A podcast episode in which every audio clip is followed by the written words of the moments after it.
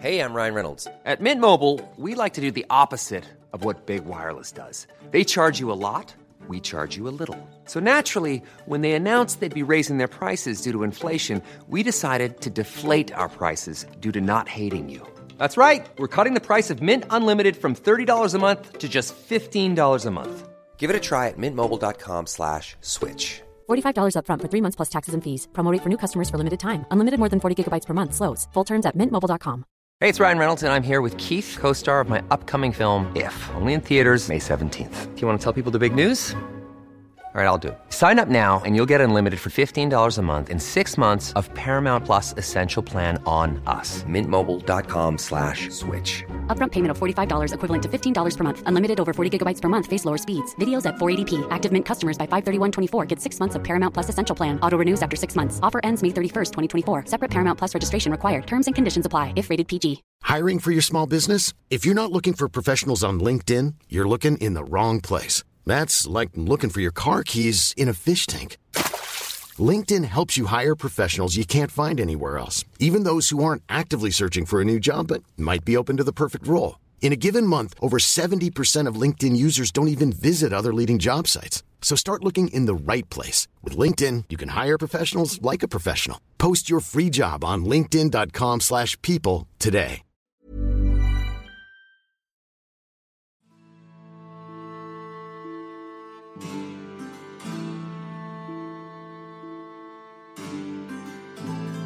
سلام اینجا پادکست مجون فصل سوم. مجون یه گوشیدنی خوشمزه است با طعم تاریخ. پادکستیه که تو هر قسمتش یه روایت تاریخی رو من برای شما تعریف می‌کنم. سعی دارم به روایت ها دید علمی داشته باشم تاریخ و تلفیقی و عجین شده با موضوعات مختلف براتون تعریف کنم. این اپیزود بهمن 1400 منتشر میشه.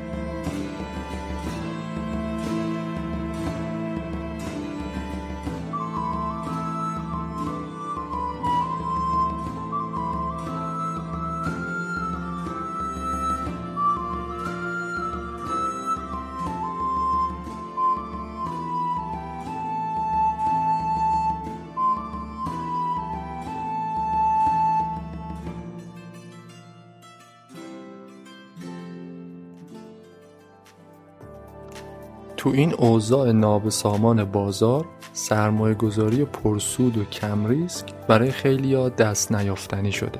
برند لکسا اسپانسر این اپیزود یه مجموعه است که به شما کمک می‌کنه یه سرمایه گذاری موفق تو خارج از کشور داشته باشید.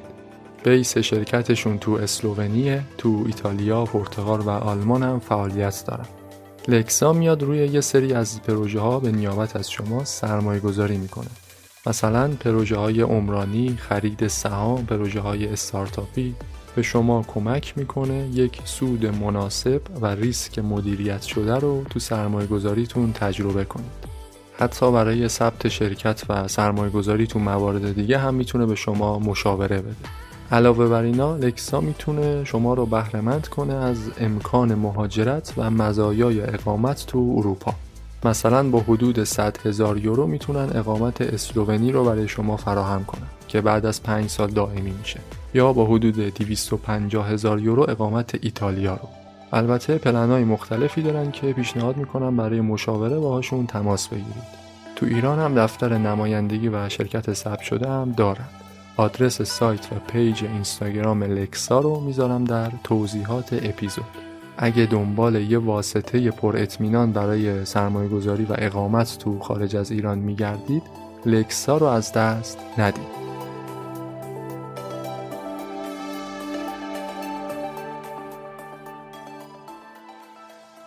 یکی از مشکلات اصر ما اینه که توسط آدمایی اداره میشیم که بیشتر به احساسات اهمیت میدن نه به تفکرات. در سیاست اگه می‌خواید حرفی زده بشه برید سراغ یه مرد. اما اگه می‌خواید کاری انجام بشه سراغ یه خانوم بیاید غرب فقط از دموکراسی صحبت نمی‌کنه بلکه حاضر برای دفاع از اون قربانی هم بده. اینا نقل قولهایی بود از زبون خانم مارگارت تاچر سیاستمدار معروف بریتانیایی که حتما خیلیاتون میشناسیدش. مارگارت هیلدا رابرتس 13 اکتبر 1925 به دنیا آمد توی شهر کوچیک به نام گرنت هم تو انگلیس. همون شهری که نیوتون هم دقیقا همونجا به دنیا آمده بود. توی خونه ای طبقه بالای مغازه خاروبار فروشی که نه آب گرم داشت نه همو خودش تو خاطراتش میگه من توی خانواده نسبتا متوسط و حتی سطح پایین به دنیا اومدم. برای بهره بردن از تجملات زندگی مدام باید صرفه جویی می‌کردم. پدر مارگارت بقال بود. همون طبقه پایین خونهشون یه مغازه خاروبار فروشی داشت. رابطه مارگارت با پدرش خیلی عمیقتر بود نسبت به رابطهش با مادرش. مادر مارگارت همیشه تاکید داشت روی مسئولیت های خونداری سعی می‌کرد مهارت های خونداری رو به دخترش یاد بده. اما برای مارگارت که بلند پروازی های زیادی داشت چیزای مهمتری ارزشمند بود.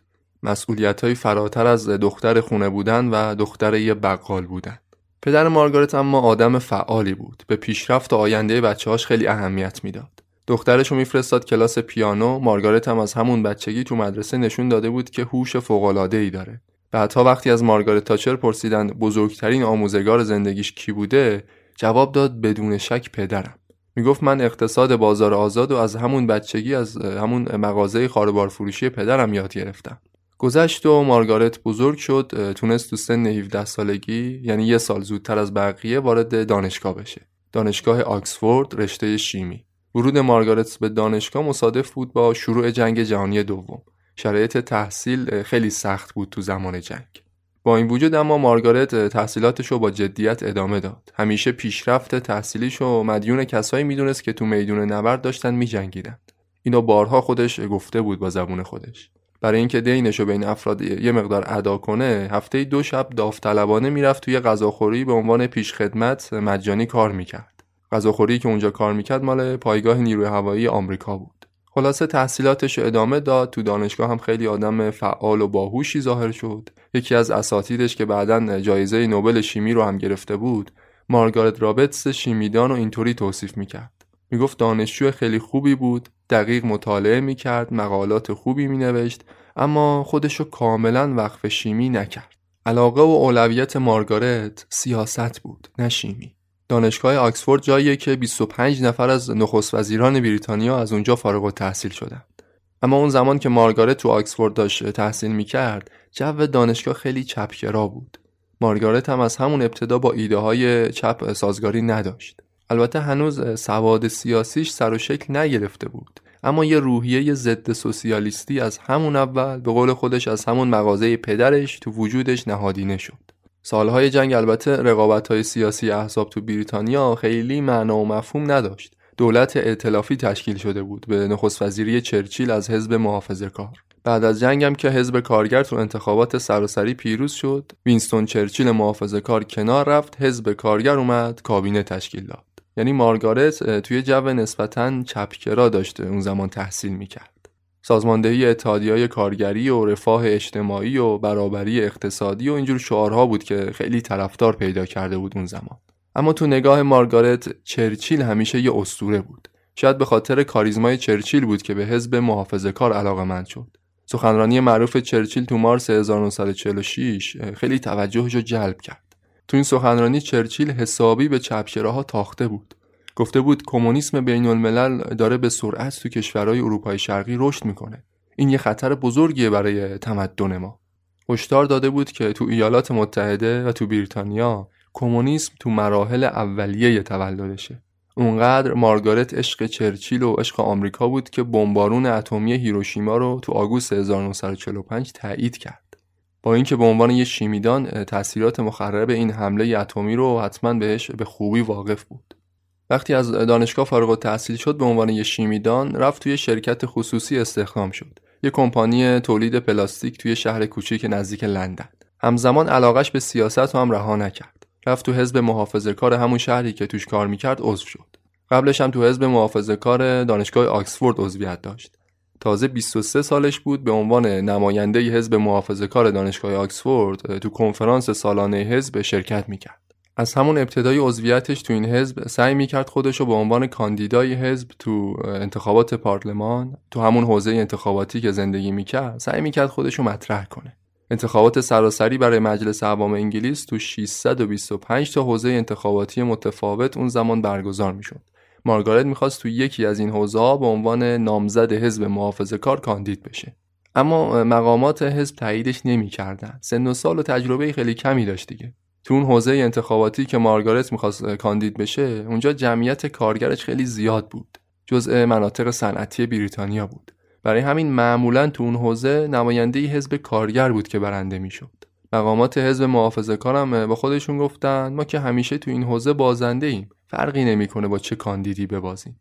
عوضش اگه اجازه بدیم به این دختر جوون که بیاد به عنوان نماینده حزب ما کاندید بشه کلی وجهه داره. چی بهتر از یه دختر پرسر و صدای خوشبر و رو می‌تونه توجهات رو برامون جلب کنه؟ همین کارم کردم. بعد از بررسی سوابق و مصاحبه های پی در پی این اجازه رو بهش دادن. 31 ژانویه 1949 مارگارت رابرتس 23 ساله تو انتخابات سراسری کاندید شد.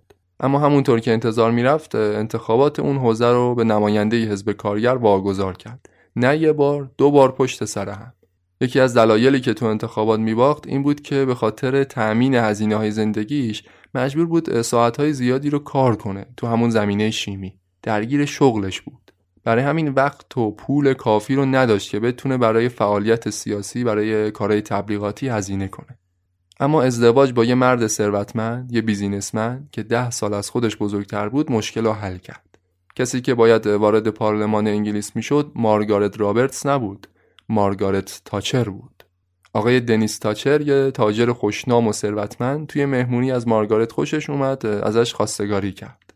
ازدواجی که شاید سرنوشت بریتانیا رو می‌خواست متحول کنه. اینجا بود که دومین مرد تاثیرگذار زندگی تاچر هم وارد زندگی شد. مارگارت رابرتس شد مارگارت تاچر. اینجا دیگه مارگارت می‌تونست با خیال راحت بره سراغ علاقش. وقت و هزینه کافی رو برای فعالیت سیاسی برای پیروزی تو انتخابات پارلمان اینجا دیگه در اختیار داشت. مدام تو جلسات و تو محافل سیاسی مختلف شرکت می‌کرد سخنرانی و میتینگ برگزار می‌کرد توجهات زیادی رو تونست به خودش جلب کنه. کلی طرفدار برای خودش جمع کرد.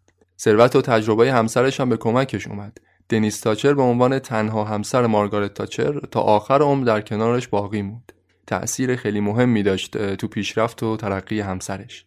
تو همین سالها بود که مارگارت و دنیس صاحب فرزند هم شدن. یه دوقلو به نام مارک و کرول. حالا مارگارت هم مادر دو تا فرزند کوچیک بود هم یه فعال سیاسی که می‌خواست وارد پارلمان بشه هم شیمیدان و همین که تو آزمون وکالت تونسته بود قبول بشه چند سال تو زمینه قانون مالیات داشت فعالیت حقوقی می‌کرد. یه همچین رزومه هم برای خودش جمع کرده بود. سرش اونقدر شلوغ شد که دنیز همسرش براش خدمتکار گرفته بود که کارهای خونه رو انجام بده.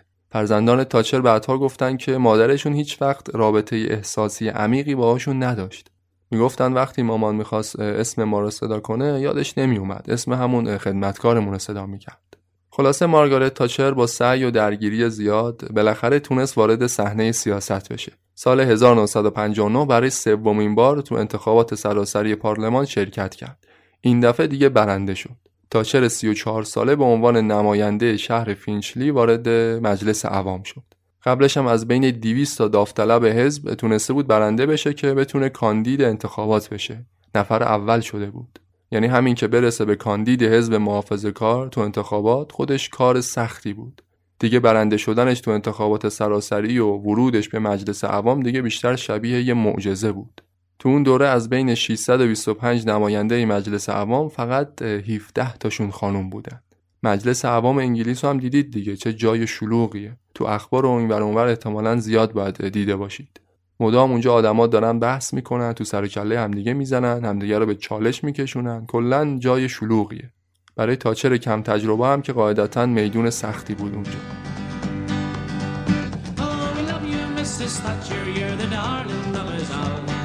Curse of the Irish nation, Fine Gael and Fine Gael. You've destroyed me higher perches and you've put me on the dole. If I could get me hands on you, I'd kick you up the hole. Oh, we love you, Mrs. Thatcher. No one in this world can matter. She's trying to take the votes away from the parties once again. We're not worried about your blasted vote, your politicians' gas. You can keep them. اینجا لازم می‌دونم یه سری توضیحات مختصری بدم راجع به ساختار سیاسی بریتانیا. اینکه انتخابات چطور برگزار میشه تو انگلیس دولت چطور تشکیل میشه نخست وزیر چطور منصوب یا انتخاب میشه مجلس عوام چیه مجلس اعیان چیه راجع به اینا می‌خوام توضیح بدم پس داستان زندگی مارگارت تاچر رو تا ابتدای ورودش به مجلس عوام اینو تو ذهنتون نگه دارید تا دوباره برگردیم سراغش ساختار سیاسی نظام انگلیس یه مقدار پیچیده است. انگلیس یه مستاق بارز از نظام پارلمانیه. مهمترین سازمان حاکم تو این کشور احزاب سیاسی هستند. احزاب سیاسی بزرگ هر کدومشون توی انتخابات درون حزبی یه رهبر برای خودشون انتخاب می‌کنن. احزاب تو انگلیس پرتعدادن اما دو تا حزب اصلی که همیشه تو صحنه قدرت بودن اینا هستند. حزب راستگرا به نام حزب محافظه‌کار شناخته میشه و یه حزب چپگرا سوسیال دموکرات میانه رو به نام حزب کارگر. احزاب دیگه هم هستن تو بریتانیا مثلا حزب لیبرال دموکرات یا حزب ملی اسکاتلند اما نخست وزیر تا به حال همیشه از حزب کارگر یا محافظه کار بوده که انتخاب شده. انتخابات سراسری هم برای انتخاب نماینده های مجلس عوام تشکیل میشه هر پنج سال یه بار. مجلس عوام همون نهاد قانونگذار کشوره. هر حزبی بتونه اکثریت نسبی کرسی های این مجلس رو به دست بیاره نخست وزیر و کابینه دولت رو هم می‌تونه معرفی کنه. یه مجلس اعیان هم وجود داره که اعضاش انتصابی هستند. تو مواقع حساستر مثل برگزاری انتخابات زود هنگام مجلس اعیان تصمیم گیری می‌کنه. گفتم انتخابات سراسری معمولا هر پنج سال یه بار برگزار میشه. اما شرایط خاصی هم هست که پارلمان منحل میشه و انتخابات باید زودتر برگزار بشه. نحوه برگزاری انتخابات هم اینطوریه. 650 تا حوزه انتخاباتی هست تو سراسر کشور که هر حوزه می‌تونه یه نماینده رو تو این پارلمان داشته باشه. یعنی مجلس عوام انگلیس 650 تا کرسی داره در حال حاضر. هر حزبی تو هر حوزه انتخاباتی یه کاندید معرفی می‌کنه و نهایتا از هر حوزه فقط یه نفر وارد مجلس عوام میشه. اون حزبی که بتونه نهایتا تو انتخابات سراسری اکثریت نسبی کرسی های مجلس رو به دست بیاره می‌تونه نخست وزیر و کابینه دولت رو هم معرفی کنه که معمولا رهبر همون حزب پیروز میشه نخست وزیر. حالا رهبر حزب چطوری انتخاب میشه؟ با انتخابات درون حزبی نه با رأی مستقیم مردم. برای همین به کسی که بالاترین مقام اجرایی کشور رو داره کسی که کابینه دولت رو معرفی می‌کنه بهش میگن نخست وزیر نمیگن رئیس جمهور. البته نخست وزیر و کابینه دولت و لزوما حزب غالب تو مجلس عوام تعیین نمی‌کنه. ممکنه به صورت ائتلافی باشه بین احزاب مختلف. برای اینکه موضوع روشنتر بشه آخرین انتخابات سراسری که تو انگلیس انجام شده رو اینو براتون مثال می‌زنم. دسامبر 2019 انتخابات سراسری برای انتخاب اعضای پارلمان تو بریتانیا انجام شد. نماینده های حزب محافظ کار موفق شدن 364 کرسی از 650 کرسی مجلس عوام رو به دست بیارند یعنی اکثریت کرسی های مجلس. بنابراین بوریس جانسون رهبر حزب محافظ کار شد نخست وزیر جدید بریتانیا. بوریس جانسون تازه چند ماه قبل تو همون سال توی انتخابات درون حزبی رهبر حزب شده بود. بنابراین وقتی انتخابات سراسری برگزار شد و حزب محافظ کارم دست بالا رو داشت تو این انتخابات بوریس جانسون نخست وزیر شد. خب برگردیم به قصه مارگارت تاچر. تا اونجایی پیش رفتیم که گفتم سال 1959 تاچر برای اولین بار وارد مجلس عوام شد. اون زمان دولت دست محافظ کارا بود. یعنی هم اکثریت مجلس عوام و هم کابینه دولت و سیاستمدارای حزب محافظ کار تشکیل می‌دادند. همون حزبی که تاچر هم عضوش بود. اما از سال 1964 دیگه دولت و اکثریت مجلس عوام از دست محافظه کارا خارج شد. یعنی تاچر و حزبش تو مجلس در اقلیت قرار گرفتن. تو تمام این سی و چند سالی که تاچر عضو پارلمان انگلیس بود همیشه سعی می‌کرد علیه اتحادی های کارگری یا همون اتحادی های سنفی فعالیت کنه. حالا جلوتر میگم که این اتحادی ها دقیقا چه جور نهادی بودن چیکار می‌کردن دقیقا. تاچر اون زمانی که حزبش تو اکثریت بودن تو مجلس موفق شد چند تا لایحه علیه اتحادیای کارگری رو به تصویب برسونه. اسناد دیگری هم هست که نشون میده در بعضی موارد مهم مارگارت تاچر اینجوری رأی داده. مثلا اینکه همجنسگرایی خصوصی بین سنین بالای 21 سال دیگه جرم نباشه تاچر به نفع این لایحه رأی داده؟ یا مثلا اجازه سخت جنین در صورت حفظ سلامت مادر؟ یا راحت تر شدن قانون حق طلاق یا لغو مجازات مرگ برای قاتل تاچر به نفع این موضوعات رأی داده؟ تو این سالهایی که تو پارلمان بود نقش اجرایی هم داشت. از همون سالهای ورودش به مجلس به عنوان دبیر پارلمانی وزارت بیمه و بازنشستگی انتخاب شد. این وزارتخونه دیگه الان امروز وجود نداره تو انگلیس. و همین که تو اون سالها تونست با کیت جوزف رابطه نزدیکی برقرار کنه. کیت جوزف یه سیاستمدار مشهور حزب محافظه کار بود. اون زمان وزیر مسکن شده بود. تبدیل شد به یکی از متحدان پروپاقرص مارگارت تاچر که بعدا تو کابینه تاچر یه مدت وزیر صنعت میشه یه مدت هم وزیر آموزش و پرورش. یه مدت هم وزیر آموزش و علوم. کیت جوزف هم یکی از کساییه که تأثیر مهمی داشت تو ارتقای مارگارت تاچر. بالاخره سال 1964 از راه می‌رسه سال افول حزب تاچر حزب محافظه کار بعد از اینکه 13 سال بدون وقفه کابینه دولت رو در اختیار داشت بالاخره تو سال 1964 انتخابات سراسری رو باخت به حزب کارگر. حالا باید دولت جدید و حزب کارگر تشکیل می‌داد. یعنی تاچر و حزبش در اقلیت قرار گرفتن تو پارلمان. با اینکه حزب محافظه کار تو انتخابات سال 64 اکثر کرسی های مجلس رو واگذار کرده بود اما تاچر بازم تونست رأی بیاره و کرسی خودش رو تو مجلس حفظ کنه. حالا مارگارت تاچر وارد یه دوره جدید از تجربه سیاسی شد که بهش می‌گفتن دولت اپوزیسیون یا دولت سایه. تو انگلیس یه نهادی وجود داره به نام دولت سایه. چی هست؟ چیکار می‌کنه؟ گفتم اون حزبی که اکثر کرسی های مجلس رو به دست میاره مسئول این میشه که دولت تشکیل بده.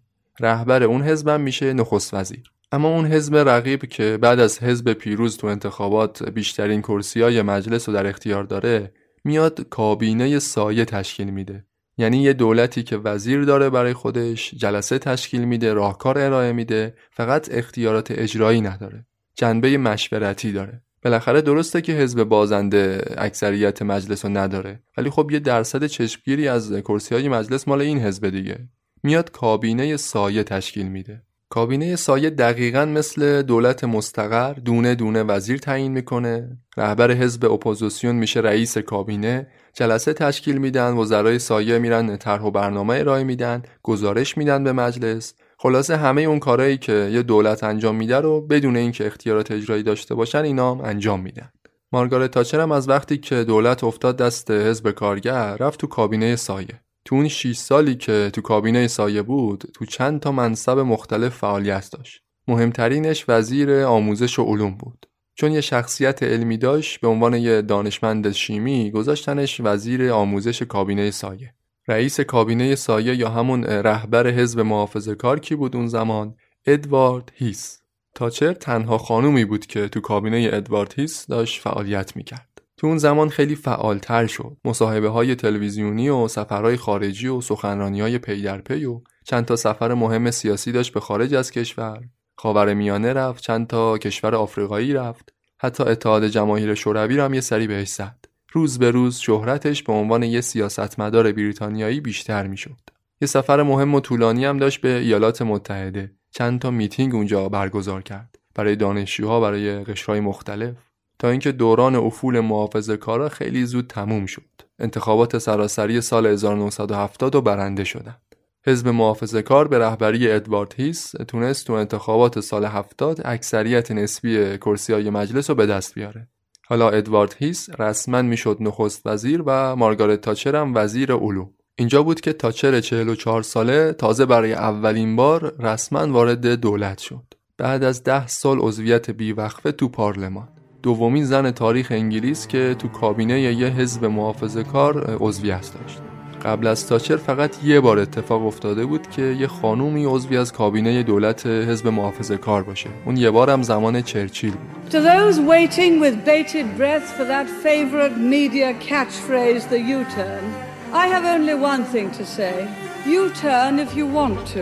The ladies not for turning.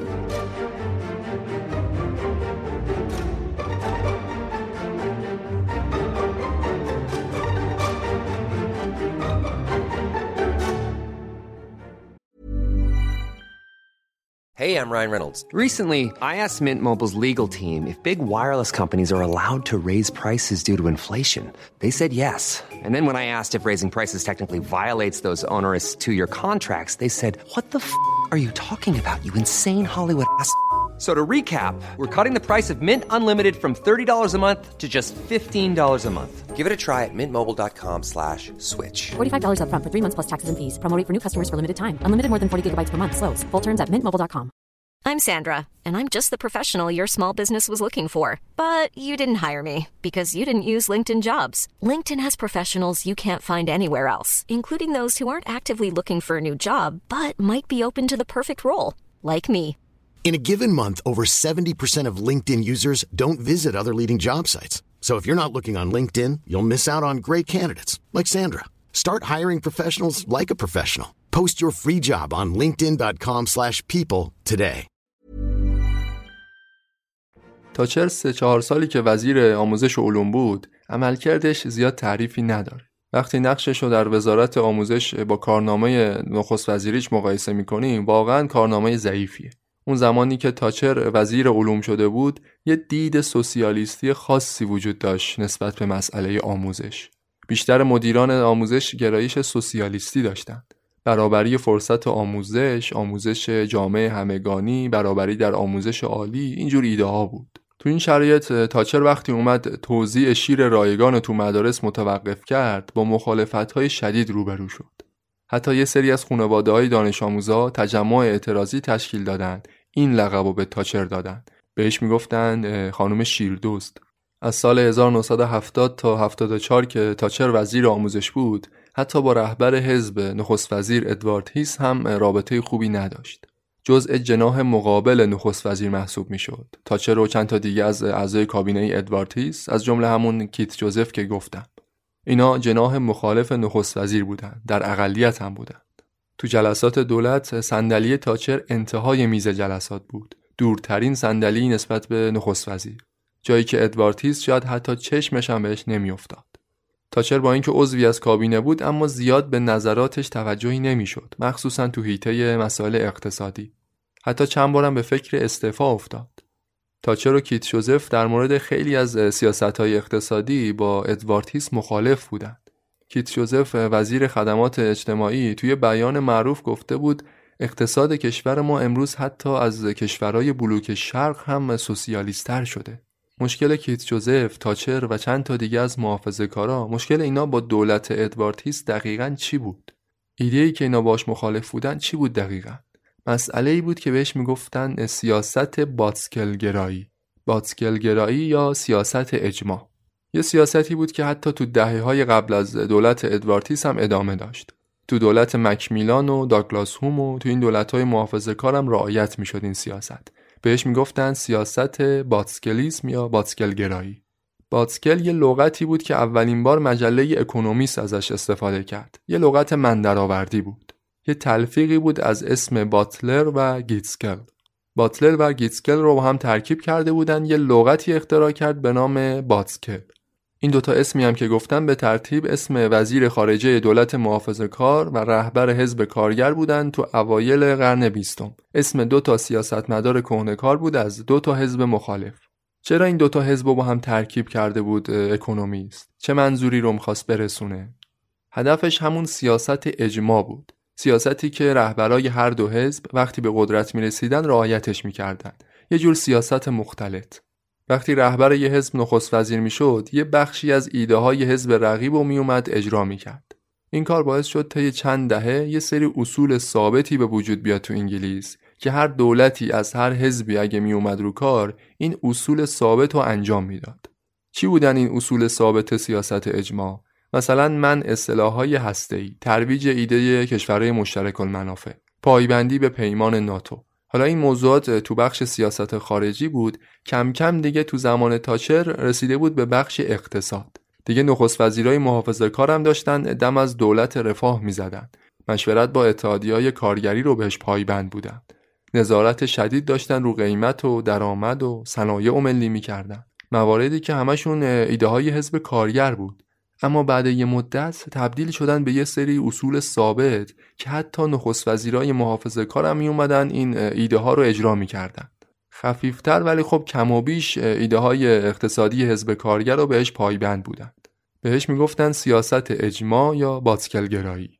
اعتراض تاچر و کیت جوزف و بقیه هم نسبت به همین بود. اینکه سیاست اجماع رسیده بود به حوزه اقتصاد. تاچر علت اصلی رشد تورم و علت اصلی مشکلات معیشتی رو تو این چند سال اخیر همین عامل می‌دونست. به خاطر همین بود که کیت جوزف می‌گفت کشور ما الان سوسیالیستتر از کشورهای بلوک شرقی شده. تاچر ایدهش این بود که اتفاقا باید از باتسکلگرایی تو اقتصاد فاصله گرفت. باید همون سیاست اقتصادی بازار آزاد و بدون میانه روی اجرا کرد. یعنی محدود کردن اتحادیه ها، کاهش نظارت بر قیمت و درآمد، تقویت بخش خصوصی، جلوگیری از ملی کردن صنایع اینجور موارد که مجموعاً برای اینکه به ریشه فلسفی همچین ایده اقتصادی هم بخوان اشاره کنن مجموعاً به چنین سیاست هایی میگن لیبرالیسم. بعضی برای اینکه با لیبرالیسم قرن 18 هم بخوان تفکیکش بدن بهش میگن نئولیبرالیسم. تو اپیزود 14 هم یه مقدار توضیح دادم در مورد این اصطلاح اما شاید هیچ شخصیت تاریخی به اندازه تاچر با بحث لیبرالیسم مرتبط نباشه.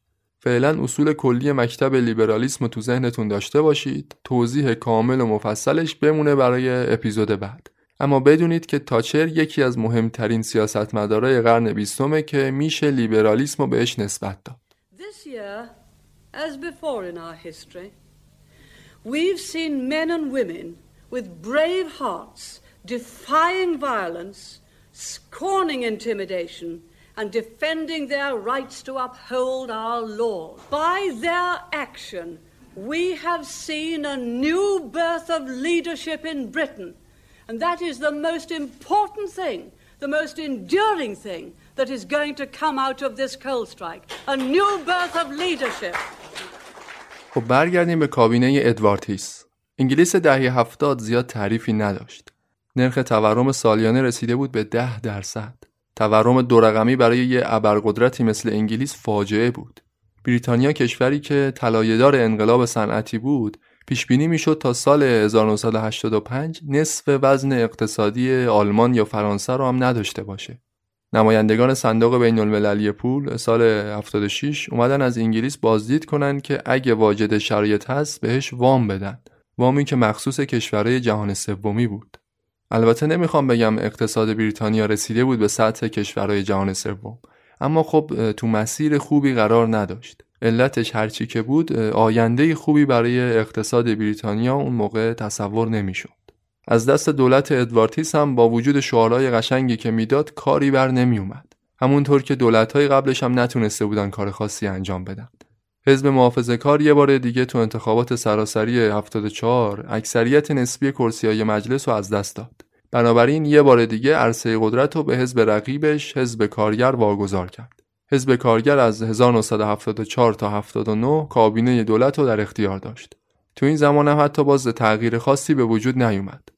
سال آخر دهه هفتاد که دیگه معروف شد به زمستان اندوه یا زمستان نارضایتی. صفهای طولانی مردم جلوی فروشگاه های مواد غذایی، اعتصاب کارگرا، بیکاری، تورم نسبتا زیاد و اینجور مسائل. تو همچین شرایطی ریشه های تفکر تاچریسم داشت سر و شکل می گرفت. مردم انگلیس دیگه خسته و ناامید بودن از سیاست دولت های مختلف. انگار نیاز داشتن به یه فرد مقتدر و عملگرا که به جای شعار دادن بیاد به اقتصاد بریتانیا یه تکون اساسی بده. اما تفکر تاچریسم دقیقا چی بود؟ از کجا شکل گرفت؟ میگن یه بار تاچر تو پارلمان یه کتاب قطور از یه نویسنده معروف اتریشی رو کوبید روی میز با صدای بلند گفت این چیزیه که امروز ما بهش باور داریم. کتابی بود به نام راه بردگی از فردریش فون هایک. فیلسوف و اقتصاددان و نویسنده معروف قرن بیستمه. آموزه هاش به شدت تاچر رو متأثر کرده بود. به جز هایک چند تا اقتصاددان مشهور دیگه هم بودن مثل میلتون فریدمن که ریشه های تفکر تاچریسم رو سر و شکل دادن. اینکه هایک فریدمن اینا دقیقا حرفشون چی بوده اینکه تاچر دقیقا به چی باور داشته همه اینا بمونه برای اپیزود بعدی اینجا فقط می‌خوام بدونید اون چه که تاچر دنبالش بود تو اقتصاد بریتانیا پیاده کنه توجیه فلسفیشو هایک و فریدمن بهش دادن شاید اگه این توجیه فلسفی و آموزه های از قبل طراحی شده نبود مردم و سران حزب محافظه کار هیچ وقت به تاچر اعتماد نمی‌کردند. خلاصه تاچر و کیت جوزف و یه سریای دیگه همچنان بعد از پایان کار دولت ادوارتیس زمانی که حزب کارگر روی کار اومد همچنان روی ایده های خودشون تاکید داشتند. اونا می‌گفتن هدف ما گرفتن سوسیالیستا از دامان سوسیالیسم نیست بلکه هدف ما گرفتن محافظه کارا از دامان چپگراییه. معتقد بودن حزب محافظه کار به خاطر اینکه در انتقاد از سوسیالیستا خیلی ضعیف عمل کرده روش های سوسیالیستی رو خیلی سریع پذیرفته که کار درستی نبوده. خلاصه با روی کار اومدن حزب کارگر تاچر و حزبش دوباره برگشتن به کابینه سایه. تاچر این بار وزیر محیط زیست شده بود. وزیر محیط زیست کابینه سایه ادوارد هیس. اما این منصبم زیاد براش دوومی نداشت. چرا که قرار بود سال بعدش یعنی فوریه 1975 انتخابات درون حزبی برگزار بشه برای تعیین رهبر جدید حزب محافظه کار. انتخابات درون حزبی برای تعیین رهبر حزب تو انگلیس قواعد خاص خودشو داره اینجا واردش نمیشم. فقط بدونید که انتخابات حساسی بوده چون کسی که می‌شده رهبر حزب احتمالش زیاد بود که بعدا نخست وزیرم بشه یعنی اولین مقام اجرایی کشور. از جناح راست حزب محافظه کار شاخصترین فردی که می‌تونست برای رهبری حزب کاندید بشه کسی نبود جز کیت جوزف همون رفیق تاچر اما به دلایلی کیت جوزف مایل نبود برای رهبری حزب اقدام کنه از طرف دیگه خیلی از سیاستمدارای حزب محافظه کار دیگه از عملکرد ادوارد هیس هم ناراضی بودند. بنابراین شریعت میطلبید که یه رهبر جدید وارد صحنه بشه. اینجا بود که مارگارت تاچر شاید جسورانه ترین تصمیم زندگیشو گرفت. خواست که برای رهبری حزب اقدام کنه. اون زمان حتی وجود یه زن تو کابینه دولت چیز عجیب و غریبی بود. نخست وزیر زن که دیگه کاملا موضوع حل نشدنی و بی سابقه ای بود برای همه. خود مارگارت تاچر اون اوایل می‌گفت حداقل تا زمانی که من زنده باشم هیچ زنی نمی‌تونه رهبر حزب یا نخست وزیر بشه. خودش می‌گفت می‌دونم شانسی برای پیروزی ندارم اما می‌خوام کاندید بشم که یه تلنگری وارد کنم. حتی خانواده‌اش هم با این تصمیمش مخالف بودن. از بیرون به قضیه نگاه می‌کردی مارگارت تاچر هیچ شانسی نداشت. یه خانوم 49 ساله نسبتا کم تجربه دارای مدرک درجه دوی شیمی دختر یه بقال که فقط به خاطر شوهر پولدارش بوده که تونسته به سیاست راه پیدا کنه حالا می‌خواد رهبر حزب محافظه کار بشه بعدش هم که لابد نخست وزیر می‌خواد بشه اما اون زمان تاچر حامیان بزرگی هم داشت از جمله کیت جوزف، جفری هاو، چند نفر دیگه از سیاستمدارای محافظه کار که بعدا اعضای کابینش رو تشکیل دادند. مارگارت تاچر چهره فعالی بود. هزینه زیادی رو تبلیغات انجام می‌داد. تونسته بود خودش رو به عنوان یه سیاستمدار صاحب ایده یه کسی که قدرت داره توانایی رهبری دیگران رو داره تونست خودش رو با این جور ویژگی ها توصیف کنه خلاصه تو سرنوشت سازترین انتخابات حزب محافظه کار خانم مارگارت تاشر تو مرحله اول 130 به 119 ادوارد هیس رو شکست داد. تو مرحله دومم که ادوارد هیس کناره گیری کرد تونست 146 به 79 رقیبش رو شکست بده و به عنوان رهبر جدید حزب محافظ کار رئیس کابینه سایه خودش رو معرفی کرد. حالا دیگه تاچر با نخست وزیری فقط یه قدم فاصله داشت. به عنوان اولین رهبر سیاسی زن تاریخ تو دنیای غرب به سرعت توجهات رو به خودش جلب کرد.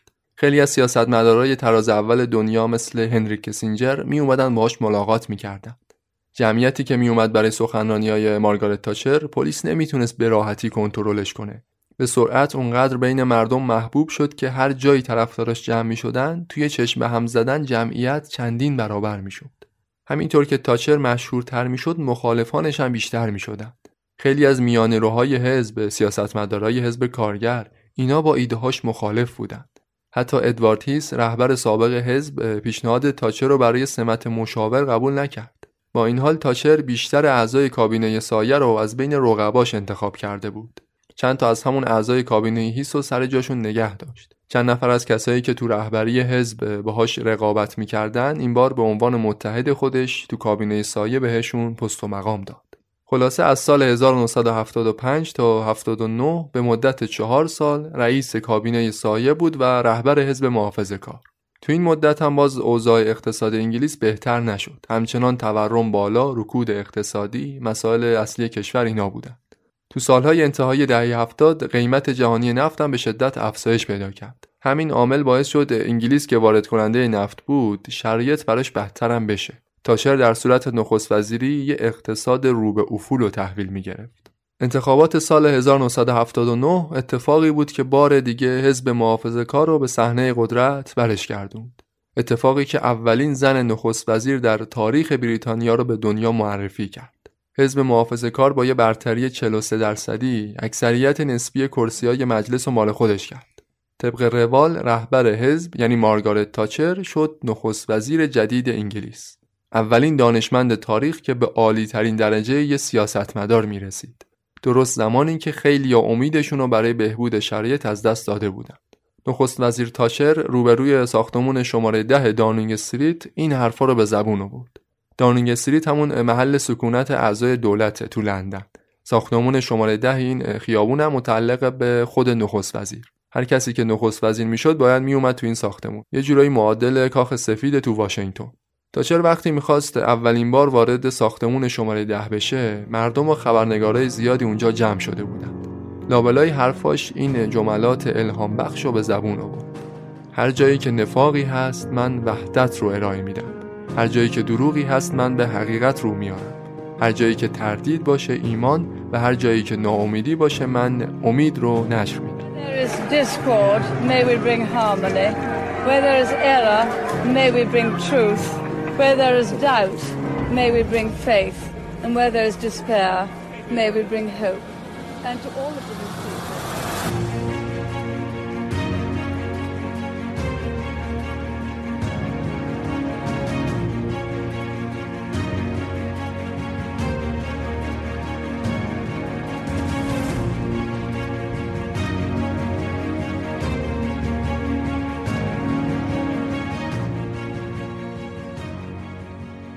مارگارت تاشر از سال 1979 تا 1990 11 سال طی سه دوره متوالی نخست وزیر بریتانیا بود. یعنی تقریبا تو تمام دهه 80 میلادی. انگلیس تو این 11 سال تغییرات بزرگی داشت. کلا دهه 80 دهه‌ای بود که دنیا تغییرات بزرگی داشت تو این مدت. تاچر هم از ابتدای ورودش به ساختمون شماره ده سیاست های اقتصادی مد نظرش رو در پیش گرفت. یعنی همون تقویت بخش خصوصی، کوچیک کردن دولت، کاهش مالیات بر درآمد، اصلاح قانون اتحادیه ها و یه سری برنامه های دیگه. اولین نخست وزیری بود که تو انگلیس خط پایانی کشید بر سیاست اجماع. بعد از مدت ها یه نفر اومد تا سیاست های اقتصادی حزب محافظه کار رو اجرا کنه بدون توجه به مخالفت احزاب رقیب. کلا مارگارت تاچر شخصیت جسور و مقتدری داشت. به خاطر همین جسارت و اقتدارگراییش بود که یکی از رسانه های شوروی این لقب رو بهش داد. بانوی آهنین. اتفاقا خیلی هم به این لقب مشهور شد. حالا قرار یکی یکی اقدامات دولت تاشر رو توضیح بدم اینجا. مثلا تو زمینه خصوصی سازی تاشر اومد بسیاری از صنایعی که در مالکیت دولت بود اینا رو واگذار کرد. البته این خصوصی سازی قبلا هم انجام می‌شد توسط دولت های محافظه کار. اما هر صنعت یا کمپانی بزرگی که میفروختن به بخش خصوصی دوباره وقتی حزب کارگر میومد رو کار اینو ملی می‌کرد. مثلا صنعت فولاد تو دهه 40 ملی شده بود دهه 50 خصوصی شد اما دهه 60 دوباره ملیش کردند.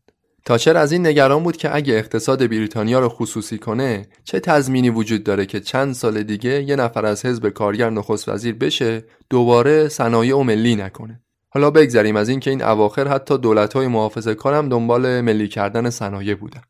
تو دولت تاچر یه طرحی مطرح شد به نام وداع با ملی سازی چیکار کردن؟ اومدن مثلا صنعت فولاد و به جای اینکه به یه نفر بفروشند به هزار نفر فروختند. که ملی کردن دوبارش غیر ممکن باشه. یعنی سهام خرد فروختند.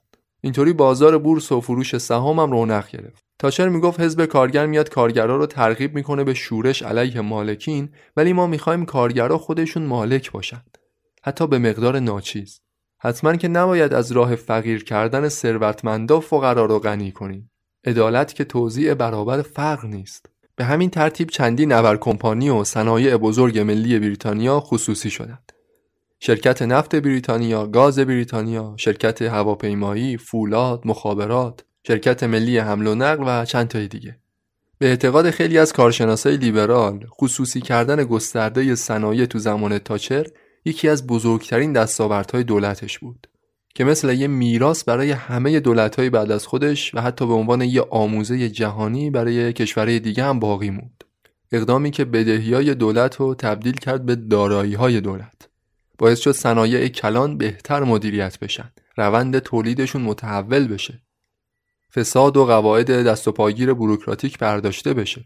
بسیاری از کمپانیایی که تو دهه 60 خزانه دولت رو خالی می‌کردند، تو دهه 80 شرکت‌های بسیار سودآوری شدند. مثلا شرکت فولاد بریتانیا تو اواخر دهه 80 تقریبا اندازه ده سال پیشش تولید می‌کرد اما با یک سوم نیروی کار از سال 1977 تا 95 دولت بریتانیا 97 میلیارد دلار از طریق خصوصی سازی پول به جیب زد. تاچر حتی مسکنای دولتی رو هم خصوصی کرد. معتقد بود مردم تا برای یه چیزی پول ندن ارزشی براش قائل نمیشن. دولت تاچر وامهای خرید مسکن با بهره های خیلی کم می‌داد به مردم. اینجوری مستجرا می‌تونستن خونه هایی رو که توش ساکنن بعد از چند سال بخرن. تو این 11 سالی که تاچر بود تعداد مالکین مسکن 3 میلیون نفر افزایش پیدا کرد. یعنی 3 میلیون نفر که قبلا مستجر بودن تو این دوره مالک شدن. درصد مالکین مسکن از 56 درصد رسید به بیشتر از 63 درصد. البته طرح فروش مسکن از دولت‌های قبلی شروع شده بود. تو دولت تاچر فقط با جدیت بیشتری ادامه پیدا کرد.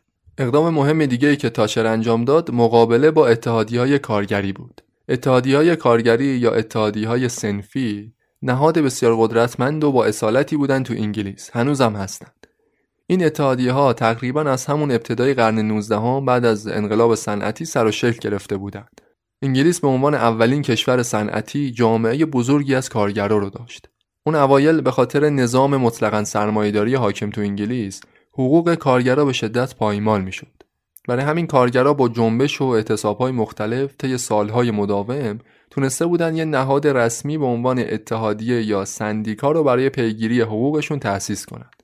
اولش فقط یه اتحادیه وجود داشت اما به مرور هر سنفی از کارگرا اتحادیه مخصوص خودش رو پیدا کرد. به مرور اتحادیه های کارگری تو پارلمان و تو دولت و احزاب سیاسی و حوزه‌های مختلف سیاست و اقتصاد بریتانیا هم نفوذ پیدا کردند. روز به روز قدرتشون بیشتر می‌شد. یه جورایی خواستگاه تأسیس حزب کارگر انگلیس همین اتحادی های کارگری بودند. تو دهه 60 بیشتر از 180 تا اتحادیه سنفی وجود داشت تو بریتانیا. مثلا اتحادیه کارگران حمل و نقل، اتحادیه کارگران معدن، کارگران راه آهن، غیره و غیره و غیره. بیشتر از 9 میلیون کارگر تو این اتحادیه ها عضویت داشتند. یعنی یه چیزی حدود نصف کارگرای انگلیس.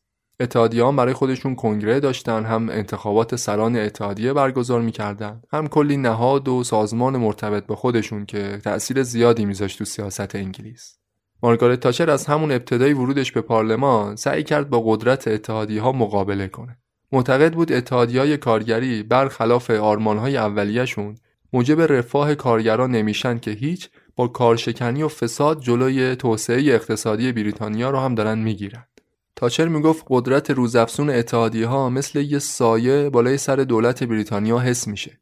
اجازه نمیده هر دولتی در حیطه اختیارات خودش اون اصلاحاتی که برای نجات اقتصاد بریتانیا لازمه بیاد انجام بده. چندین دولت محافظه کار و دولت های حتی حزب کارگر اینا به خاطر کارشکنی به خاطر بیقانونی اتحادی ها تا حالا سقوط کردند. حتی عامل اصلی سقوط دولت ادوارتیس همین اعتصاب هایی بود که اینا به راه انداختند. هر وقت دولت محافظه کار می‌خواست اصلاحاتی بیاد پیاده کنه اتحادی ها با اعتصابای کمر شکن دولت رو فلج می‌کردن با توجه به عضویت 9 میلیون کارگر انگلیسی تأثیر مهمی هم داشتن تو نتیجه انتخابات سراسری بریتانیا خلاصه تاچر اولش سعی می‌کرد با قدرت پارلمانی حزبش یه سری قوانین تصویب کنه که قدرت اتحادی ها محدود بشه.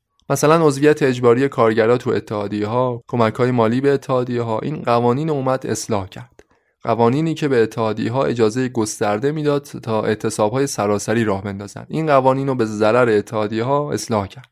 رأیگیری مخفیانه برای انتخابات اتحادی ها گسترده تر شد. این قانون کمک می‌کرد سران اتحادیه نتونن با کارشکنی و اعمال زور رأی زیر دستاشون رو به نفع خودشون تغییر بدن. البته این اقدامات اینطوری نبود که همشون همون ابتدای دولت تاشر انجام بشه. قوانینی بودند که طی یک دهه طول کشید تا اصلاح بشن. مثلا قانون عضویت اجباری تو اتحادیه ها تازه تو سال 1988 بود که به طور کامل اصلاح شد. به هر حال تاچر تمام سعیش این بود که از قدرت اتحادی های کارگری کاهش بده تا دولت بتونه از زیر سایهشون بیاد بیرون بتونه برنامه های خودش رو راحت تر اجرا کنه. واضح بود که یه همچین اقداماتی به مزاج اتحادی ها خوش نیومد.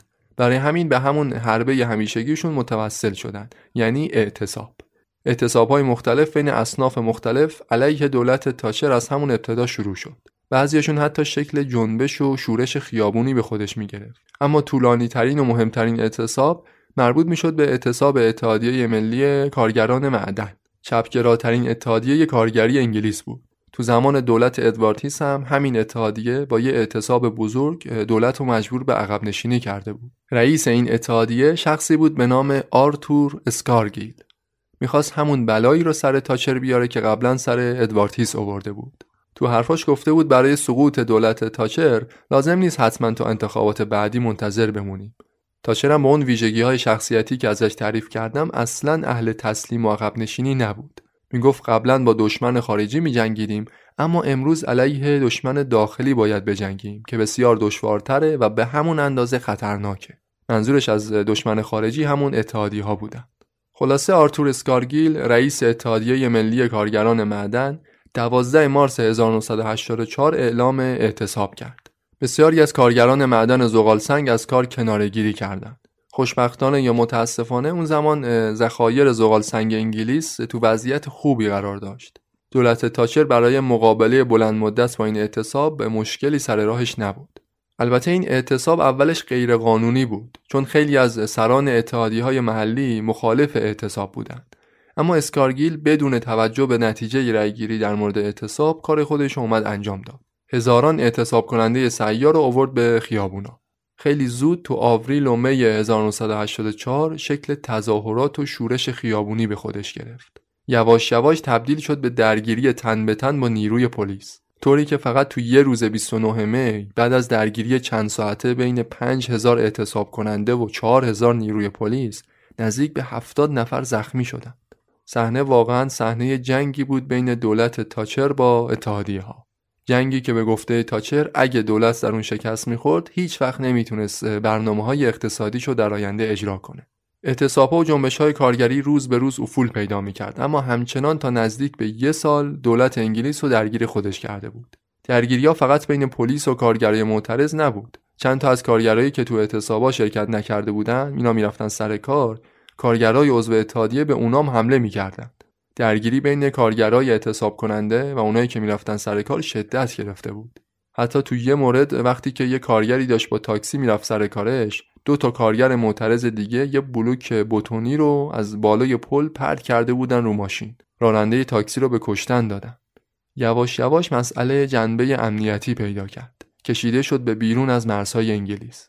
یه روزنامه انگلیسی تو اکتبر همون سال یه مدارکی رو منتشر کرد که نشون می‌داد اسکارگیل لیدر کارگرای معترض برای ادامه اعتصابها تو انگلیس از قذافی رهبر لیبی کمک مالی گرفته. دادگاه هم به خاطر این اقدام غیرقانونی اسکارگیل محکومش کرد به پرداخت هزار پوند جریمه نقدی. اتحادیه ملی کارگران معدن هم باید 200 هزار پوند جریمه پرداخت می‌کرد. ژانویه 1985 دیگه حدود 75 هزار کارگر معترض برگشته بودن سر کارشون و نهایتا سوم مارس همون سال اتحادیه ملی کارگران معدن به پایان اعتصاب رأی داد. به گفته وزیر دارایی دولت تاچر این اعتصاب یک ساله حدود دو میلیارد پوند برای اقتصاد بریتانیا هزینه داشت. اما به هر حال نبرد بین تاچر و اسکارگیل با پیروزی تاچر به اتمام رسید. نبردی که به عقیده تاچر لازم بود تا یه بار برای همیشه به افسانه شکست ناپذیری اتحادی ها پایان بده لازم بود تا قدرت اتحادی ها رو تحت حاکمیت قانون در بیاره و دموکراسی پارلمانی رو از نو تحکیم کنه The ladies not for turning.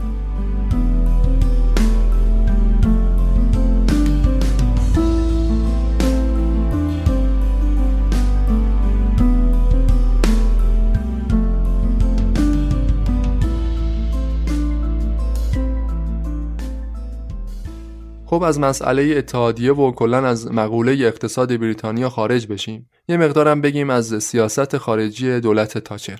تاچر تو حوزه سیاست خارجی معروف به رابطه نزدیک با آمریکا و دوستی با رئیس جمهور وقت آمریکا رونالد ریگان. در واقع اگر ریگان نبود شاید تاچریسم جنبه جهانی پیدا نمی‌کرد. ریگان و تاچر دو لبه یه قیچی بودند که مسیر حرکت دو ابرقدرت دنیا رو یعنی آمریکا و انگلیس رو برای همیشه متحول کردند برخلاف مناقشات همیشگی که تاچر با دولت‌های اروپایی داشت اما رابطش با دولت آمریکا همیشه یه رابطه دوستانه بود. ریگان سال 1975 زمانی که هنوز رئیس جمهور آمریکا نشده بود اومده بود به لندن برای اولین بار تاچر را ملاقات کرد. تاچر هم بین سران کشورها اولین کسی بود که بعد از مراسم تحلیف ریگان باهاش دیدار کرد. ریگان و تاچر شخصیتشون رو بسیار نزدیک به همدیگه می‌دونستند. در سیاست خارجی در اقتصاد نظرات مشابهی داشتند. وقتی که اتحاد شوروی لقب به بانوی آهنین رو به تاچر داده بود، ریگان هم در جواب عنوان امپراتوری شیطان رو برای اتحاد شوروی مطرح کرد. تو زمان خاکسپاری ریگان تاچر گفته بود ما یه رئیس جمهور فوق‌العاده رو و مردی بزرگ رو از دست دادیم اما من یه دوست عزیز رو از دست دادم. در مورد اقتصاد که زیاد صحبت کردیم. اما در مورد سیاست خارجی آمریکا به دولت تاچر کمک نظامی کرد تا آرژانتین رو تو جنگ جزایر فالکلند شکست بده. جنگ انگلیس با آرژانتین رو جلوتر میگم ازش. انگلیس هم در عوض به دولت ریگان این اجازه را داد از پایگاه های نظامیش تو بمبارون هوایی لیبی استفاده کنه. همچنین همکاری تاچر و ریگان تأثیر مهمی داشت تو پایان جنگ سرد و فروپاشی اتحاد شوروی. تاچر با اینکه اصلا رابطه خوبی با چپگراهان نداشت با این حال تونسته بود به گورباچوف رهبر اتحاد شوروی نزدیک بشه و از این نزدیکی استفاده کرد تا یه جورایی بین شوروی و آمریکا واسطه بشه با به مذاکره و مصالحه رو بین آمریکا و شوروی باز کنه نقل قول معروفی از تاچر هست که بعد از دیدارش با گورباچوف گفته بود من از آقای گورباچوف خوشم میاد ما می‌تونیم با هم معامله کنیم I like Mr. Gorbachev. We can do business together. We both believe in our own political systems. He firmly believes in his. I firmly and our diplomatic activities in the United Nations. Prime Minister Thatcher noted in this connection that the Royal Navy has been providing protection for British ships in the Gulf for some time. Similarly, the United Nations delegations of our two countries are pushing for strong Security Council action. It is time for an immediate end to the Iran Iraq war, and we believe the United Nations Secretary General should personally undertake a mission to achieve that end. If either or both of the warring parties refuse the United Nations call for a cessation of the fighting, پرتنشترین روزهای نخست وزیری تاچر اما روزهای مقابله با اتحادی ها نبود. جنگ جزایر فالکلند بود. مسئله ای که باعث شد تاچر با چرچیل مقایسه بشه. نبردی که شخصیت اقتدارگرای تاچر رو تمام و کمال به معرض نمایش گذاشت. فالکلند اسم یه مجموعه جزیره است نزدیک به جنوب شرقی آمریکای لاتین در فاصله 13 هزار کیلومتری خاک بریتانیا. آرژانتین و بریتانیا از سالها قبل سر مالکیت این جزایر با همدیگه چالش داشتند. اما از اوایل قرن 19 بریتانیا مالکیتش رو تو این جزایر رسمی کرده بود. ساکنین این جزایر هم اغلب بریتانیایی بودند. چند تا همه پرسی هم انجام شده بود که ساکنان جزایر فالکلند حمایتشون از حاکمیت بریتانیا اعلام کردند. اما آوریل سال 82 آرژانتین توی اقدام پیش بینی نشده اومد به این جزایر حمله کرد. طی مدت کمتر از یه روز فالکلند رو اشغال کرد. حمله تو روز جمعه دوم آوریل 1982 اتفاق افتاده بود. همه رو تو بریتانیا شگفت زده کرد.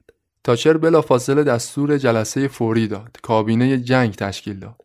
دستور داد نیروی هوایی و نیروی دریایی بریتانیا هر چیز سریعتر پاسخ دندون چکنی به این ماجراجویی آرژانتینی ها بدن. 75 روز نبرد بین بریتانیا و آرژانتین انجام شد که طبق پیشبینی ها بریتانیا برنده این جنگ بود.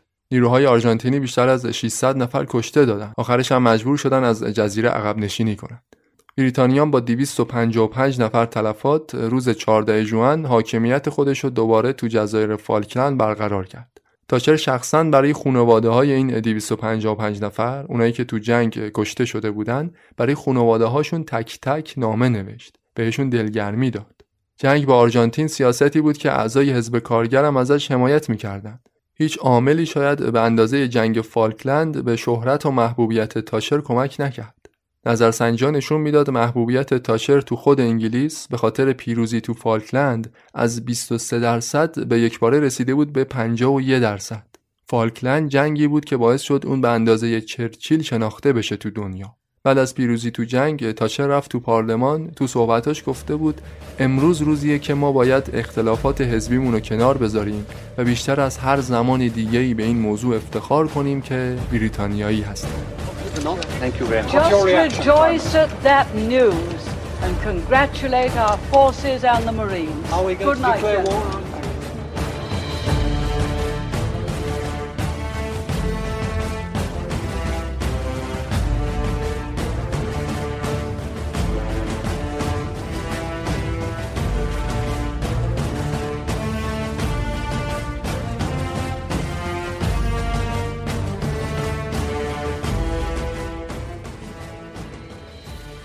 چالش دیگه تاچر تو حوزه سیاست خارجی ارتش آزادی بخش ایرلند بود یه گروه شبه نظامی تروریست که از ابتدای دهه هفتاد تو جزیره ایرلند قدرت گرفته بودند.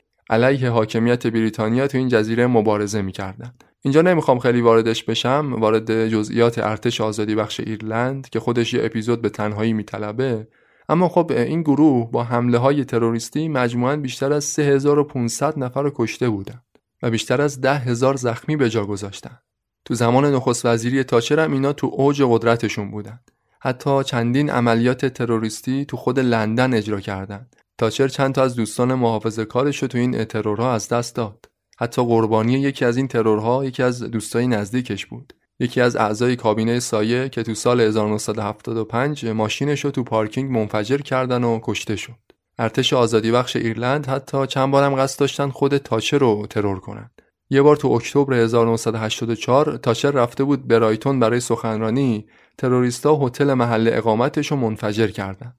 خطر از بیخ گوشش گذشت. پنج نفر از همراهاش کشته شدند. چند نفرم زخمی شدند. اما به خود تاچر آسیبی نرسید.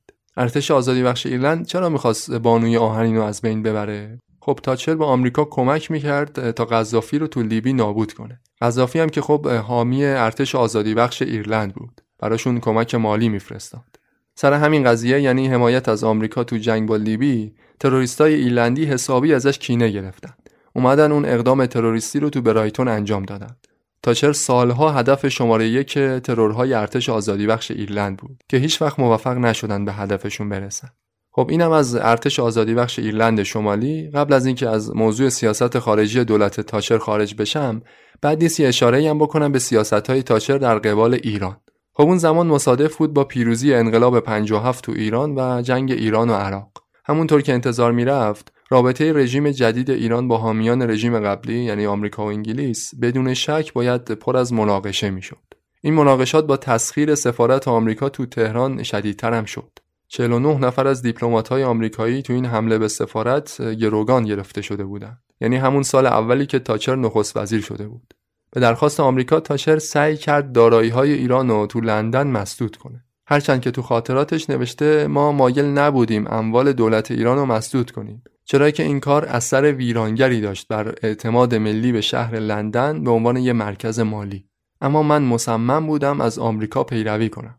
یا تو یه جای دیگه از خاطراتش نوشته که من همچنین قول دادم از آمریکا تو شورای امنیت سازمان ملل متحد برای اعمال مجازات های اقتصادی بین المللی علیه ایران حمایت کنم. تو زمان نخست وزیری تاچر یک گروگانگیری تو سفارت ایران هم اتفاق افتاد. سفارت ایران تو لندن. تو این حادثه 20 نفر از کارکنان سفارت ایران رو گروگان گرفتند. گروگانگیرا چند نفر از تجزیه طلبای مخالف رژیم ایران بودند. تقاضاشون هم این بود که چند تا زندانی سیاسی تو ایران آزاد بشن. این حادثه با حداقل تلفات مهار شد و گروگانگیرا به خواستشون نرسیدند. اما در مورد جنگ ایران و عراق تاچر هیچ وقت مستقیما در مورد حمایتش از رژیم صدام صحبت نکرد اما مستندات تاریخی هست که به وضوح نشون میده دولت انگلیس اون زمان کمک های مالی بسیاری داشته به رژیم صدام همون رژیمی که بعدها انگلیس تو زمان نخست وزیری تونی بلر به همراه آمریکا بهش حمله کرد و نابودش کرد. تاچر تو خاطراتش در مورد جنگ ایران و عراق اینطوری نوشته. نوشته من تو این نظریه که ایرانیا تو جنگ با عراق شکست می‌خورن سهیم نبودم. گفتم که ایرانی ها مبارزان متعصبی هستند که با نیروی هوایی قدرتمندی که در اختیار دارن می‌تونن تأسیسات نفتی عراق رو تهدید کنند. حق با من بود. چون بعد از چند تا موفقیت اولیه عراقی ها گرفتار شدند خب دیگه کم کم می‌رسیم به سالهای انتهایی نخست وزیری تاچر زمانی که تو سال 1987 برای سومین بار حزب محافظه کار انتخابات سراسری رو پیروز شد مارگارت تاچر هم قرار بود برای سومین دوره متوالی نخست وزیر انگلیس بشه. سال 89 ده سالی می‌شد که از نخست وزیریش گذشته بود. اون موقع می‌گفت حتی تا ده سال دیگه هم می‌تونه نخست وزیر باقی بمونه. اما مشکلاتی سر راهش قرار گرفت که محبوبیتش رو بین اعضای حزب کم کم از دست داد. اعضای حزب محافظه کار دیگه داشتن به این نتیجه می‌رسیدن که به یه رهبر جدید نیاز دارن. شخصیت تاچر به خاطر پیروزی فالکلند به خاطر مهار اتحادیه ها و از همه مهمتر به خاطر سومین پیروزی حزب تو انتخابات کاملا نفوذ ناپذیر شده بود. دیگه به نظرات اعضای کابینه زیاد توجهی نمی‌کرد. انتقادهای زیادی بهش می‌شد. اینکه نتونسته بود با اتحادیه اروپا رابطه خوبی برقرار کنه، اینکه برنامهش برای بازسازی نظام مالیاتی کشور پر از ایراد و تناقض بود و یه سری دلایل دیگه که اعضای کابینه و حزب و از مارگارت تاچر دل سرد می‌کرد. کار به جایی رسید که در اعتراض به سیاست جدید مالیاتی هفتاد هزار نفر توی منطقه از لندن دست به شورش و اعتراض زدن سه هزار نفرشون کارو به خشونت کشوندن. فقط تو یه روز بیشتر از 100 نفر زخمی شدن بیشتر از 800 هزار دلار خسارت مالی به بار اومد. این اتفاق محبوبیت تاچر رو بین مردم و بین سیاستمدارای بریتانیا به شدت کاهش داد. حتی جفری هاو دست راست تاچر معاون اولش استعفا کرد. کسی که همیشه به تاچر وفادار بود. خلاصه نوامبر 1990 رأیگیری درون حزبی برای انتخاب رهبر جدید حزب آغاز شد. مارگارت تاچر تو دور اول رأیگیری نفر اول شد اما کار به دور دوم کشید. در کمال ناباوری با اینکه احتمال پیروزیش هم زیاد بود اما تصمیم گرفت کناره گیری کنه. بعد از 11 سال و نیم نخست وزیری و 15 سال رهبری حزب. از قدرت کناره گیری کرد. جانشین تاچر یعنی جان میچر نخست وزیر بعدی انگلیس یکی از اعضای کابینه خود دولت تاچر بود که تا سالها همون رویکرد تاچر رو تو سیاست ادامه داد. خانم تاچر وقتی داشت ساختمون شماره ده داونینگ استریت رو ترک می کرد گفت من بسیار خورسندم از اینکه انگلستان امروز در وضعیت بسیار بهتری قرار داره نسبت به روزی که من سر کار اومدم. یه بارم تو مصاحبه با تایمز گفته بود من با این نیت رفتم به دفتر کارم که حال روز انگلستان رو از یک جامعه وابسته به دیگری از یک جامعه بده به من تبدیل کنم به یک جامعه خودم انجامش میدم. مارگارت هیلدا تاچر طولانی ترین دوران نخست وزیری تو قرن بیستم تجربه کرد. همیشه و حتی تا همین امروز کارنامه دولت تاچر محل قضاوت های مختلفی بوده. طرفدارانش و منتقدانش حرفای زیادی می‌زنند. تاچر همیشه به عنوان یک نماد محل اختلاف سوسیالیست ها و لیبرال ها مطرح می شده. حتی خارج از مرزهای انگلیس. اینجا می‌خوام تیتروار به چند موردش اشاره کنم مثلا اینکه اون چیزی که معروف شد به معجزه اقتصادی تاچر اونقدر هم نتایج حیرت آوری نداشته. انگلیس به لطف تاچر جای بهتری شد برای زندگی مردم اما به استثنای فقرا. بین سالهای 1979 تا 85 درآمد واقعی دهک پایین جامعه حدود 10 درصد کاهش پیدا کرد. تعداد مستجرینی که خونه دار شدن بیشتر شد اما تعداد خانواده های بدون مسکن از 50 هزار رسید به 120 هزار. دولت تاچر تورم دو رقمی رو تک رقمی کرد. یعنی نرخ سالیانه تورم از یه چیزی حدود 10 درصد رسوندش به 3.5 تا 6 درصد. اما تو آخرین سال نخست وزیری تاچر نرخ تورم دوباره دو رقمی و افزایشی شد. شاید اگه تاچر یه سال زودتر استعفا می‌داد چهره اسطوره‌وارتری از خودش باقی میذاشت. توی جمله بخوام بگم در واقع بریتانیای تاچر برای نابرابری اقتصادی کار خاصی نتونست بکنه. مثلا در مورد همون فروش سهام خورد که از نقاط قوتش بود 300 هزار نفر بیشتر از 10 تا سهم داشتند در حالی که 800 هزار نفر دیگه فقط بین 4 تا 9 تا سهم تو سواد سهامشون بود. 300 هزار نفر 10 تا سهم 800 هزار نفر 4 الی 9 تا سهم. مخالفاش میگن تاچریس بیشتر یه حس و حال بود. میگن شهرت و محبوبیت تاچر به خاطر برنامه های اقتصادیش نبود. بیشتر به خاطر شخصیت عملگرا و اقتدارگرایی خود تاچر بود. به خاطر نقش پر اهمیتش بود تو جنگ سرد. دولت تاچر رو عملگراترین و ایدئولوژیک ترین دولت در طول تاریخ بریتانیا می‌دونند اینکه تاچر بیش از حد به قدرت‌های فردیش تأکید داشت به کابینه و پارلمان زیاد توجهی نمی‌کرد. جلسات دولت برای تصمیم گیری های مهم بیشتر از اینکه جلسات همگانی و رسمی باشه جلسات غیر رسمی دو سه نفره بود. مثلا در مورد اجازه با آمریکا برای استفاده از پایگاه های نظامی انگلیس تو قضیه بمبارون لیبی تاچر این تصمیم رو فقط بعد از مشورت با سه تا وزیر گرفته بود؟ در مورد سیاست خارجیش هم انتقادات زیادی میشه. از جمله عدم اروپاگرایی. توی یکی از سخنرانی های معروفش تو سال 1989 تو بلژیک گفته بود با همکاری فعالانه بین کشورهای مستقل اروپا قوی تر میشه. اما فرانسه به عنوان فرانسه، اسپانیا به عنوان اسپانیا و بریتانیا به عنوان بریتانیا باید شناخته بشه. چرا که هر کدوم سنت ها و هویت های خودشونو دارند. این احمقانه است که فکر کنیم این کشورها رو باید طوری کنار هم بچینیم که شخصیت اروپایی بخواد چهره نگاری بشه. یکی دیگه از انتقاداتی که بهش وارد می‌کنن اینه که در مورد کمونیسم ستیزی افراد کرد. زیاده روی و توهم در مورد تهدید کمونیسم بین الملل باعث شد بریتانیا هم مثل آمریکا و خیلی از کشورهای دیگه از حکومت‌های دیکتاتوری ضد کمونیست، حکومت‌های افراطی راستگرا از این حکومت‌ها حمایت کنه. نظیر حکومت آگوستو پینوشه تو شیلی که تو اپیزود 14 هم مفصل راجبش صحبت کردم. با وجود همه این انتقادها بریتانیا وقتی از دوران تاچر عبور کرد نسبت به قبل قوی تر شده بود. از لحاظ اقتصادی تحولات زیادی پیدا کرده بود. میگن به جز آلمان غربی هیچ کشور دیگه ای نبود که بعد از جنگ جهانی دوم این سطح از تحول اقتصادی رو تجربه کرده باشه. بسیاری از ساختارها و نهادهای غلط اصلاح شده بود. نرخ تولید ناخالص داخلیش 15 درصد رشد کرده بود. و مهمتر از همه اینا مارگارت تاچر تأثیر عمیقی گذاشت بر سیاست های حزب کارگر. طوری که حزب کارگر دیگه اون حزب سابق نشد. نگرش هاشون اساسا متحول شده بود. دیگه سیاست هایی مثل ملی سازی و کنترل قیمت ها رو اینا رو فراموش کردن. سال 1997 برای اولین بار بعد از تاچر یه دولت حزب کارگر اومد رو کار. ولی بازم پایان عصر تاچریسم نبود. بلکه بخش بزرگی از تاچریسم به شکل برگشت ناپذیری پذیرفته بودنش. تونی بلر اولین نخست وزیر چپگرا بعد از تاچر میراث تاچر رو تحسین می‌کرد. مجله تایمز با این عنوان از تاچر یاد می‌کرد. انسان غول‌پیکری در میان کوتوله ها و به عنوان یکی از شش نخست وزیر تأثیرگذار تمام عصرها.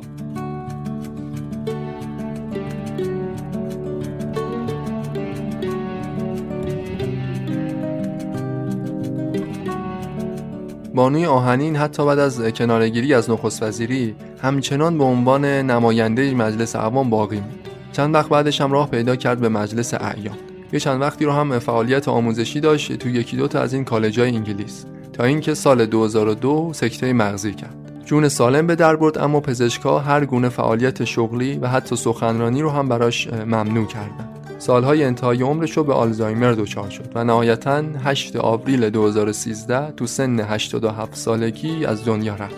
جسدش رو سوزوندن و خاکستر جسدش رو تو قبرستون چلسی لندن کنار خاکستر جسد شوهرش به خاک سپردن. مارگارت هیلدا تاچر معروف به بانوی آهنین اولین نخست وزیر زن تاریخ بریتانیا و بدون شک یکی از تأثیرگذارترین شخصیت تاریخ بریتانیا است. کیف دستی مشهوری که همیشه همراهش بود به قیمت 150 هزار دلار فروخته شد. بسیاری از مردم انگلیس هنوز اونو ستایش می‌کنن. یه مجسمه قولپیکر ازش دارن می‌سازن که قرار تو شهر گرنتام شهر محل تولدش این مجسمه رو نصب کنه.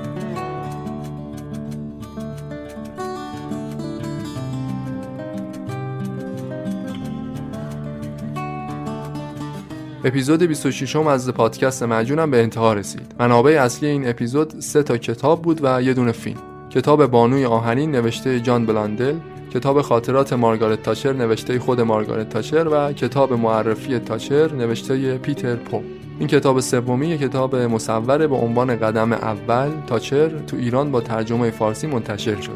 یه فیلمی هم بود به نام بانوی آهنین به کارگردانی فیلی دالوید محصول سال 2011 ممنون از لکسا اسپانسر این اپیزود و ممنون از شمایی که پادکست مجون رو گوش می‌دید و به دیگران معرفی می‌کنید. اگه صاحب کسب و کاری هستید که تمایل دارید اسپانسر پادکست مجون باشید حتما یه ایمیل به ما بزنید که در موردش صحبت کنیم. حمایت مالی دلخواه از پادکست همراهش همچنان بازه. لینک حمایت مالی رو به همراه آدرس ایمیل و آیدی شبکه های اجتماعی مجون رو می‌ذارم در توضیحات اپیزود. مثل همیشه آرزوی بهترینا رو دارم براتون. شاد باشید و پیروز.